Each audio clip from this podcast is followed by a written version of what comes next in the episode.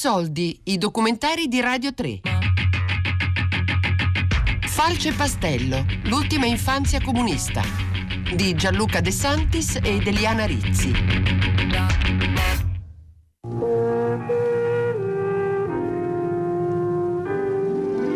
A mille ce n'è nel mio cuore di fiabe da narrare. Con Mamma, mi leggi una storia? Ma certo. Pirati? Alieni? O magari l'Hobbit di Tolkien? No, c'è la storia di tre bottoni. Povero falegname dal cuore grande che nella sua roulotte piccolissima fa entrare tutti, anche il re.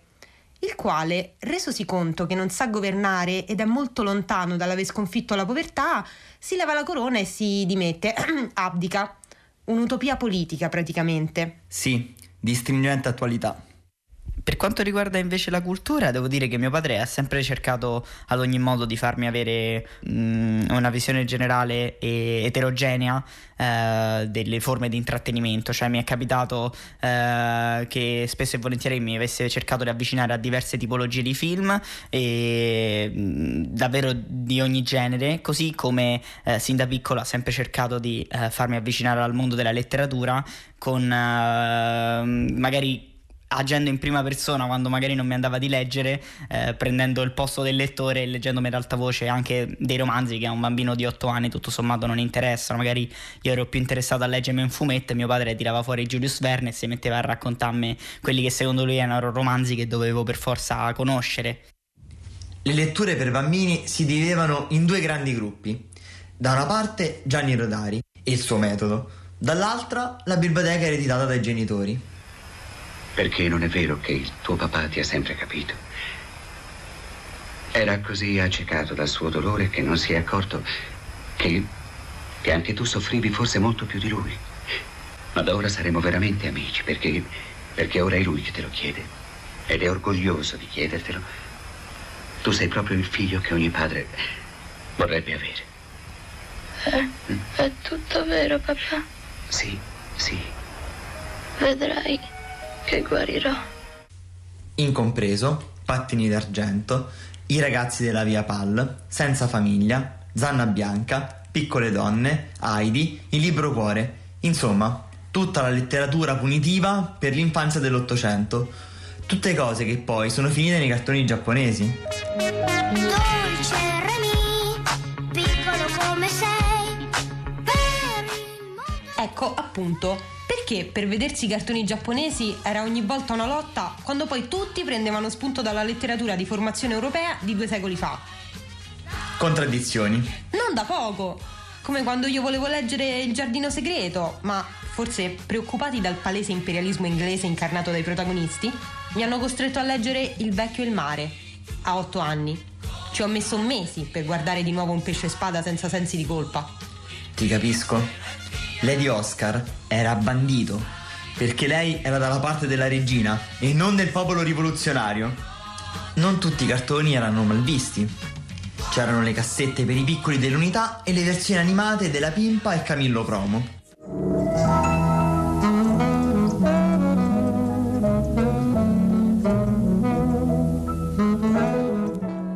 C'era Tinù, il giornale dell'unità dedicato ai bambini, e il GT dei ragazzi, il telegiornale sempre dedicato ai più piccoli, che trasmettevano durante Solletico. Certo, le Space Girl le ascoltavo di nascosto, ma poi andavo all'asilo e cantavo la canzone popolare di Fossati. Noi, durante i viaggi in famiglia verso le vacanze, cantavamo le canzoni di protesta, da bandiera rossa a contessa.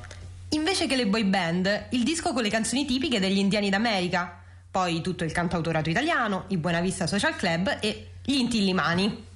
El pueblo unido jamás será vencido. El pueblo unido jamás será vencido.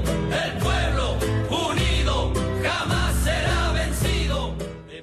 E quando ero piccolo mi comprarono alla festa del patrono del paese il poster di Che Guevara. Tutti i bambini compravano i giocattoli e a me mi compravano il poster di Che Guevara. Mio padre non mi, per- non mi permetteva di giocare con le armi giocattolo perché lui era contro la guerra, aveva tutti questi ideali di pacifista. Poi non so se anche agli altri ragazzi della mia età è capitato che quando erano più piccini eh, magari c'era l'amichetto con la console videoludica, eh, magari eh, di quelle costose con, con, i giochi e i videogiochi annessi e uno siccome a casa non poteva entrare un pezzo di, eh, di capitalismo, una cosa non, non, utile se non al divertimento, eh, praticamente uno doveva fare di tutto per andare a casa degli amichetti perché a casa propria non poteva entrare e io pur di farla entrare eh, ho cercato di nascosto di convincere mio, mio zio a uh, farmela regalare con, con, dei sotterfugi e delle tecniche eh, per non farlo scoprire ai miei genitori. Quando eravamo piccoli le armi giocattolo a casa nostra non erano assolutamente accettate, infatti i nostri genitori erano così pacifisti che insomma qualsiasi cosa che rimandasse a un'idea di, di, di guerra che potesse essere avvicinabile a un'attività ludica era assolutamente incomprensibile per loro. Infatti ancora adesso, eh, qualche mese fa, ci è capitato di andare a giocare a paintball con i nostri amici, tornando l'abbiamo raccontato a nostro padre che è stato preso del tutto dal panico e mm, ci ha ancora fatto un una ramanzina e se, l'è presa così a male, ah miei figli che, che, vanno a giocare alla guerra, per lui è davvero una cosa inaccettabile, ci ha fatto sentire così in colpa anche adesso alla soglia dei 30 anni che non ci siamo mai più sognati di andarci una parte interessante della mia vita ha riguardato lo, lo scautismo e, ed è divertente come mio padre, eh, nonostante fosse abbastanza di sinistra, avesse, e avesse il timore di mandarmi in un'associazione paramilitare come lo scautismo, eh, abbia deciso che potesse far parte della mia educazione, potesse essere utile e ha consentito a, a farmi avvicinare a questo mondo. Il cambio di casa nel, nel, posto di villeggiatura, diciamo, portiamo i mobili che sono stati di mia madre da, di quando era piccola, su cui troneggiava questo poster enorme di Che Guevara contornato di un rosso fuoco che poi è stato messo in camera mia da quando avevo circa sei anni e ancora sta lì perché poi non abbiamo mai più cambiato i mobili giustamente. Però ecco quello è stato invece di avere il poster delle lollipop magari delle Spice Girl mia madre mi ha fatta crescere così ecco.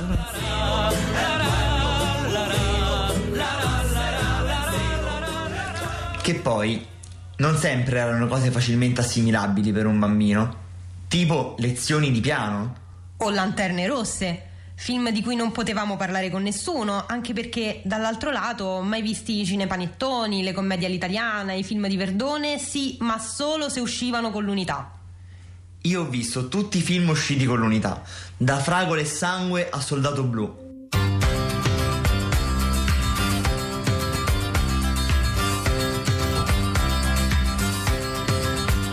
Si son presi il nostro cuore sotto una coperta scura Sotto una luna morta piccola, dormivamo senza paura.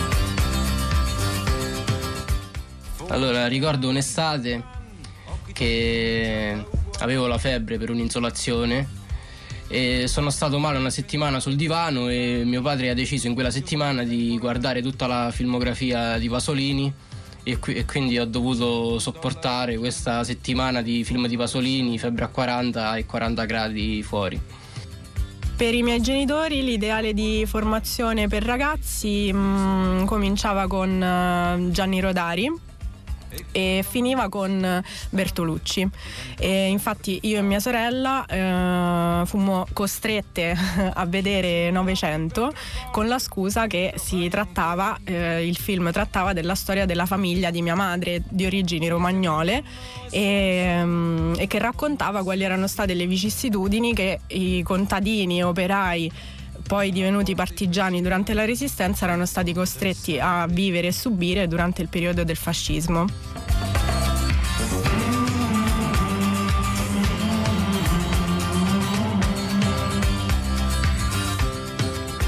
Ripensandoci adesso, da grande, ti accorgi che tutto questo, la televisione, i libri, erano una sfida non da poco e forse sono serviti. Non ci è mai stato detto non sei in grado, non è adatto a te, è troppo difficile. Ci hanno da subito abituati alla complessità, a pensare che non c'è niente che non si può capire. Anche se è lontano, diverso e strano ai nostri occhi. Allora, diciamo che non mi sentivo diverso dagli altri ragazzi a scuola, mi sentivo più fortunato. Perché comunque nella mia famiglia si leggeva di più, si vedevano programmi più stimolanti, si vedevano più film, però ecco, da alcuni punti di vista invece un po' mi sentivo sfortunato. Per quanto riguarda l'educazione, mio padre è sempre stato uh, una persona molto tollerante e cercava sempre di uh, cercare di capire il più possibile la. Um, la visione degli altri, insomma, eh, le, le, differenze che possono essere sia di cultura sia di, di vissuti, eccetera, eccetera che poi non è che questi fossero atti coercitivi, non è che ci vietassero effettivamente qualcosa o, o mm, ci imponessero uh, di fare qualcos'altro. Semplicemente tutto questo faceva parte di un'educazione, di un indottrinamento che poi è entrato a far parte de, del nostro modo di, di, vedere le cose, una consapevolezza che poi abbiamo maturato con gli anni e, e che adesso fa parte di noi. È stata una bella fatica questo andare controcorrente, cercare la via più difficile per fare le cose più facili. Però ti aiuta a capire che tutto può essere messo in discussione. Ma proprio tutto, compresi i nostri genitori. Insomma, materiale per psicologi comportamentali a parte, alla fine sono stati loro stessi a insegnarci il valore del pensiero critico, anche a costo di usarlo nei loro riguardi. Una prospettiva laica per un'educazione così ortodossa. Una libertà di pensiero e d'azione che i nostri genitori si sono dovuti guadagnare lottando contro i loro genitori. Anna, se la stai facendo piangere la mamma, Luciano. Mamma, non c'è niente da piangere! Ma perché mi fai questo? Ah, perché mi fai questo? Perché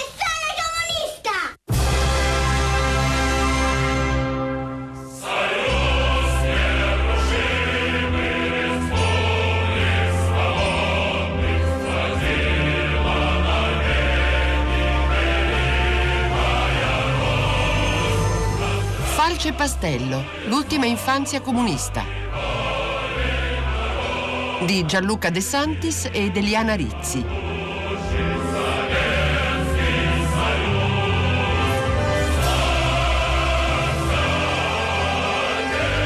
Tre Soldi è un programma a cura di Fabiana Carobolante, Daria Corrias, Giulia Nucci.